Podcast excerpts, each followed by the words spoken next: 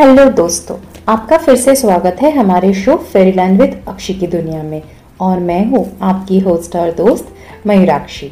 तो आज का टॉपिक है इन्वेस्टमेंट के ऊपर। पिछले हफ्ते हम लोगों ने लायबिलिटीज़ क्या है, एसेट क्या है और बेसिक चीज़ों के बारे में बात की थी। तो इस वीडियो में मैं उसके बारे में बात नहीं करूँगी। अगर आपने पहला वाला वीडियो नहीं सुना है तो मैं आपको रिक्वेस्ट करूँगी, लिंक मैं डिस्क्रिप्शन बॉक्स में दे दूँगी, आप वहाँ से जाकर ये वीडियो सुन लीजिएगा। अगर आप नहीं सुनेंगे तो आपको समझने में दिक्कत होगी। तो इस हफ्ते हम बात करेंगे कि कैसे हम प्लान बना सकते हैं इन्वेस्टमेंट को अच्छी तरह से अचीव करने के लिए, क्योंकि हमें ये तो समझ में आ गया है कि रिच डैड का थिंकिंग क्या है और पुअर डैड का थिंकिंग क्या है, कैसे हम अपने थॉट प्रोसेस को डेवलप करके पैसे कमा सकते हैं। बट हर चीज़ का एक प्लान आउट होता है।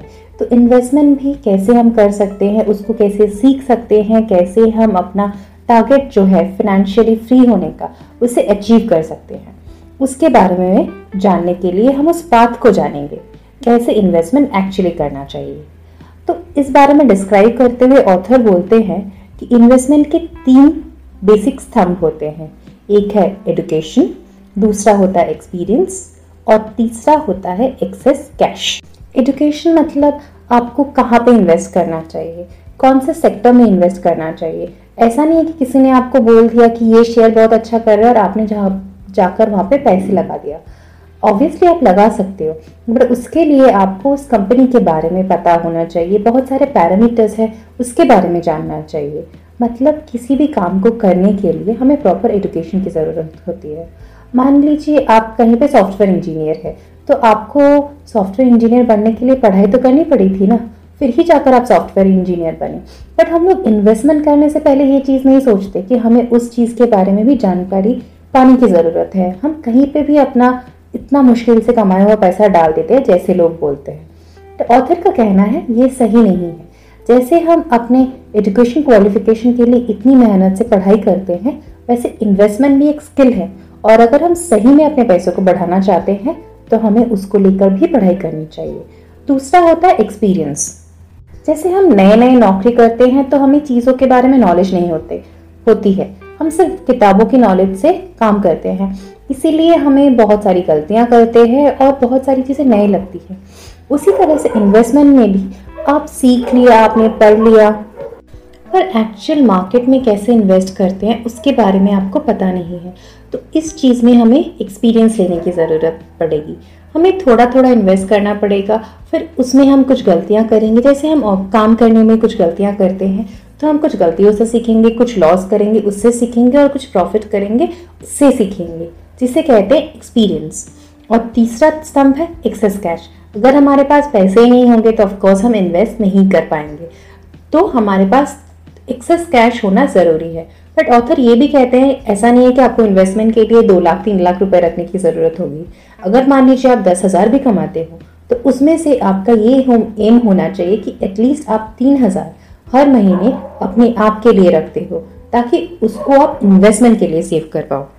ऐसे पावर ऑफ कंपाउंडिंग के साथ हमारा इन्वेस्टमेंट पोर्टफोलियो बढ़ता रहता है। ऑथर कहते हैं इन्वेस्टमेंट तुम्हारा कोई पर्सनल प्लान नहीं है। जैसे हमें कहीं जाने के लिए, मान लीजिए आपको मुंबई से दिल्ली जाना है, तो उसके लिए आपको फ़्लाइट लेना पड़ेगा, आपको रास्ते पता होने चाहिए और फाइनली आपका जो मुंबई के दोस्त का घर से आप दिल्ली आपके खुद के घर जा रहे हो, आपको हर एक स्टॉपेज पता होना ज़रूरी है, बहुत ज़रूरी है।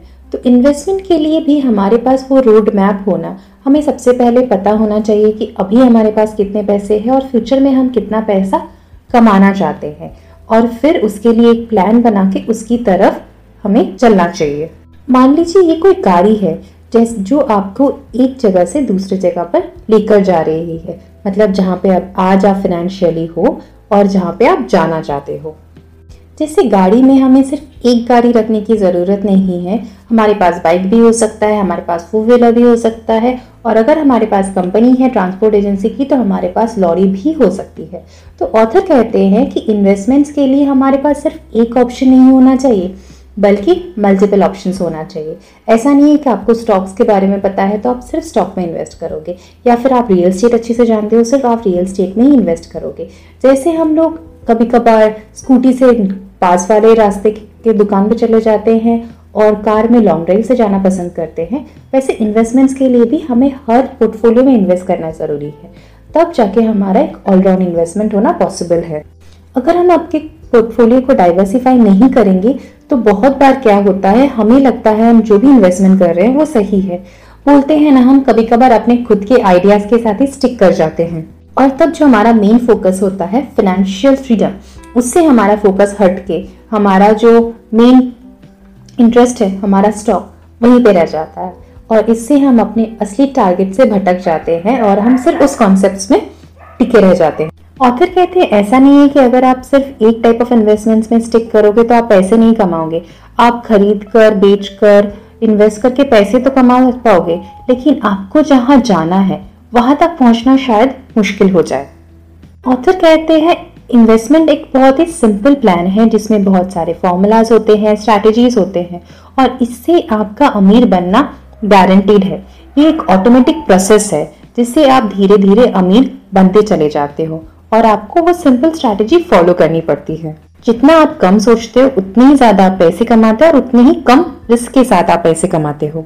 ये कोई रॉकेट साइंस नहीं है या फिर आपका स्कूल का कोई डिग्री नहीं है, यहाँ पे सिर्फ आपको एक ही चीज जानने की जरूरत है, वो है करेक्ट प्लान और उस पे स्टिक करते रहना बहुत ज्यादा जरूरी है।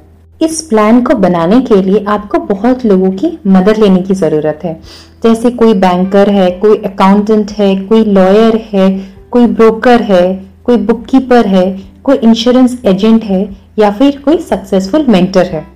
जैसे एक बैंकर आपको बता पाएंगे आपके बैंक में कितना है, आप कितना ऋण ले सकते हो, एक अकाउंटेंट आपको टैक्स बात में हेल्प कर पाएंगे, एक लॉयर आपको लीगल फॉर्मेलिटीज बता पाएंगे। अगर आप किसी कॉर्पोरेट में इन्वेस्ट करते हो या फिर आप एक लॉन्ग अमाउंट इन्वेस्ट करते हो तो उसमें कितना रिस्क है, क्या क्या लीगल पार्ट्स है, वो आपको बता पाएंगे। अगर आप शेयर्स में इन्वेस्ट करना चाहते हो तो एक एक्सपीरियंस स्टॉक ब्रोकर आपको एक रास्ता बता पाएंगे। अगर आपको किसी इंश्योरेंस में इन्वेस्ट करना है, क्योंकि इंश्योरेंस बहुत ज़रूरी होता है, क्योंकि लाइफ और डेथ का कोई भरोसा नहीं होता है, बट हमारे पास हमारे डिपेंडेंट्स होते हैं जैसे हमारी फैमिली, जिनका सेफ्टी हमारी प्रायोरिटी होती है। तो इसलिए हमारे पोर्टफोलियो में एक हेल्थ इंश्योरेंस अपनी खुद की हेल्थ के लिए, हमारी फैमिली के लिए, और टर्म इंश्योरेंस हमारी बच्चों की सेफ्टी के लिए, हमारे डिपेंडेंट्स की सेफ्टी के लिए बहुत ज़रूरी है। ये आप मानो आप हेलमेट जैसे बाइक में उठने से पहले पहनते हो, ये हमारे लिए एक हेलमेट की काम करता है जो हमें हर प्रॉब्लम से हमें प्रोटेक्शन दे सकता है। अगर हमें कुछ हो गया तो हमारी फैमिली को सड़क पे नहीं आना पड़ेगा, हमारी family at least basic life survive कर पाएगी। और एक सक्सेसफुल मेंटर की इसलिए ज़रूरत है क्योंकि हमें जहाँ तक पहुँचना है उसको पहुँचने का रास्ता हमें हमारे मेंटर ही बता पाएंगे। वो हमें रास्ता दिखा पाएंगे कि कौन से चीज़ में हमें इन्वेस्ट करना है। फाइनली इन्वेस्ट करना हमें है, बट सिखाना उनका काम है। तो इन सारी चीज़ों के सहारे, एक प्लान के सहारे, हम एक अच्छे इन्वेस्टर में जा पाएंगे और याद है हमारा वो आई सेगमेंट ऑथर का, वहाँ पे पहुँच पाएंगे। ऑथर कहता है जितना उन्होंने अच्छे इन्वेस्टमेंट से सीखा है उससे कई ज़्यादा उन्होंने बैड इन्वेस्टमेंट से सीखा है, क्योंकि एज ह्यूमंस हम लोग जब पैसे खोते हैं तो हमारा साइकोलॉजिकली इफेक्ट होता है, या फिर जब हमें कोई बुरा कहता है तो हम उस गलतियों से ज़्यादा सीखते हैं। तो इसीलिए जितनी बार उन्होंने पैसे खोए वहाँ से उन्होंने बहुत कुछ सीखा। इसलिए वो कहते हैं अगर आप कभी पैसे हारते भी हो तो दुखी होके मत बैठ जाइए, बल्कि क्यों हारा और किस चीज़ में आपने गलती की वहाँ से सीखिए। ऑथर के रिच डैड भी कहते थे अगर वो 10 इन्वेस्टमेंट करते थे तो उनमें से 3 होगा जो बहुत अच्छा होगा, जिसमें उनको बहुत पैसे मिलेंगे, 5 ऐसे होंगे जो कुछ अच्छा देंगे भी नहीं, नॉर्मल चलेंगे, और 2 ऐसे होंगे जो उनको सारे पैसे शायद डुबा दे। पर वही दोनों इन्वेस्टमेंट से वो सबसे ज़्यादा सीखते थे। ऑथर के रिच डैड ये भी कहते थे कि हमें सबको अमीर बनना है, पर अमीर बनने के लिए सबसे ज़्यादा इम्पॉर्टेंट है हमारी फिनेंशियल वोकेबुलरी को बढ़ाना, फिनेंशियल टर्मिनोलॉजीज को समझना, और बेस्ट पार्ट है ये एडवाइस हमें फ्री में ही मिल सकता है। इसलिए जितना हम अपनी फाइनेंशियल नॉलेज को बढ़ाएंगे उतने ही हम अच्छे इन्वेस्टर होंगे।